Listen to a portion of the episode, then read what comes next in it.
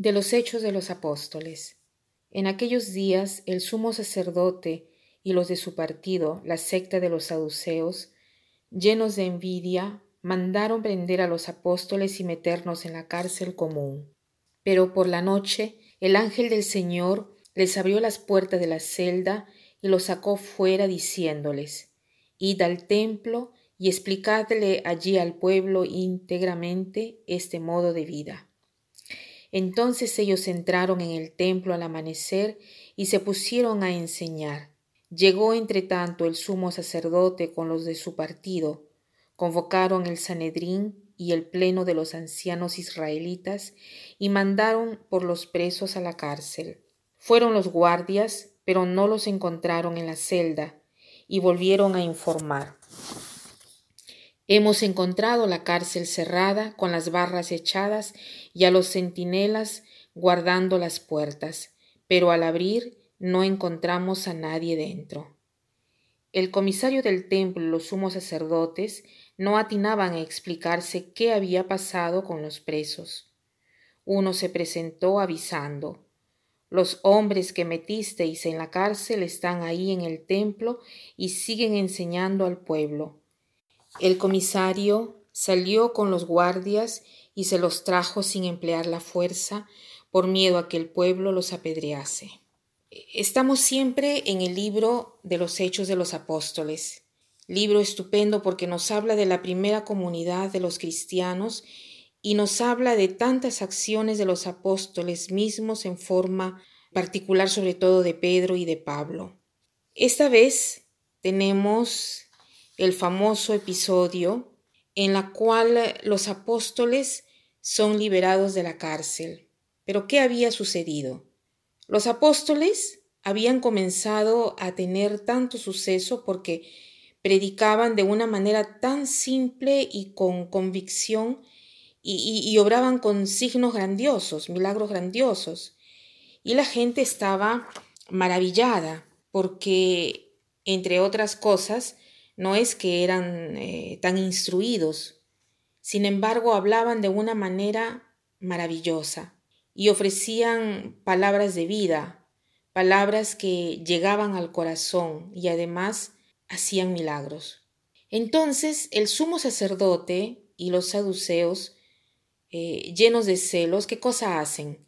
Encarcelan a los apóstoles, al menos por una noche, para poder ellos decidir qué hacer con los apóstoles. ¿Y, qué cosa sucede? Que durante la noche un ángel va eh, a, liberarlos de la cárcel. Es más, estos ángeles le dicen a, a ellos de ir al templo y de ofrecer incienso. Y ellos hacen así. Y mientras los sumos sacerdotes estaban decidiendo qué cosa hacer con los apóstoles, les dicen que ellos están eh, predicando en el templo, ¿no? Imagínense qué cosa grandiosa, porque encuentran la cárcel sin barras, los guardias ahí delante de la puerta, pero adentro cuando abren, los apóstoles no están. Es más, le dicen que los apóstoles están predicando en el templo. Entonces el comandante pide traer a los apóstoles, pero sin violencia. ¿Por qué?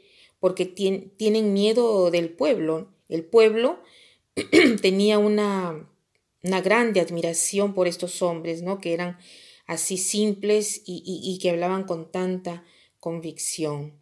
¿Qué cosa nos dice a nosotros este pasaje? Nos dice cómo Dios interviene en la vida de los apóstoles y por lo tanto en la vida de todos nosotros, en la vida de todas las personas que se fían de Él. Los apóstoles tienen el coraje, no obstante eh, lo que hemos visto en los días precedentes, los apóstoles han tenido el coraje, eh, han tenido una fuerza, un entusiasmo, una capacidad para convencer increíbles y, y por esto logran ellos atraer a tantas personas del pueblo de Dios. Por lo tanto, este pasaje nos dice cuánto nuestra fe, nuestra iglesia fundada sobre los apóstoles, que no obstante han traicionado a Jesús, se hayan alejado de él, lo han visto resucitado y esto ha hecho que tengan esa fuerza, ese coraje maravilloso. Y además este pasaje nos hace ver cómo Dios se ocupa de estos apóstoles, se ocupa de cada criatura. Entonces, no nos desesperemos más, tengamos coraje de, manifestar nuestra fe. No nos dejemos asustar por amenazas que podrían ser mm, como por decir que se burlan de nosotros, que no somos considerados por nuestra fe, por nuestra religión o porque somos eh, no somos comprendidos por alguien, porque por algunas ideas que, que, nosotros manifestamos que son coherentes con nuestra fe. No, no, no nos asustemos, porque el Señor está siempre de nuestra parte. Y así como ha mandado un ángel a liberar a los apóstoles de la cárcel, así manda un ángel a cada uno de nosotros. Y este ángel se puede revestir de tantos modos. Puede ser incluso una palabra amiga eh, de una persona que inesperadamente te llama al teléfono y te da fortaleza.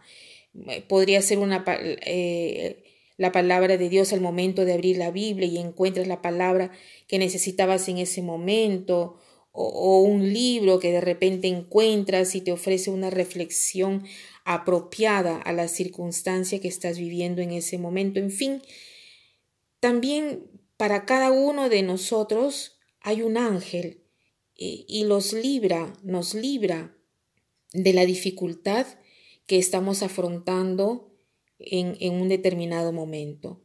Por lo tanto, tengamos siempre confianza, confianza sobre todo en su ayuda. Y para terminar, quiero citar una frase de San Agustín que dice así, Dios ama a cada uno de nosotros como si fuéramos únicos en el mundo. Que pasen un buen día.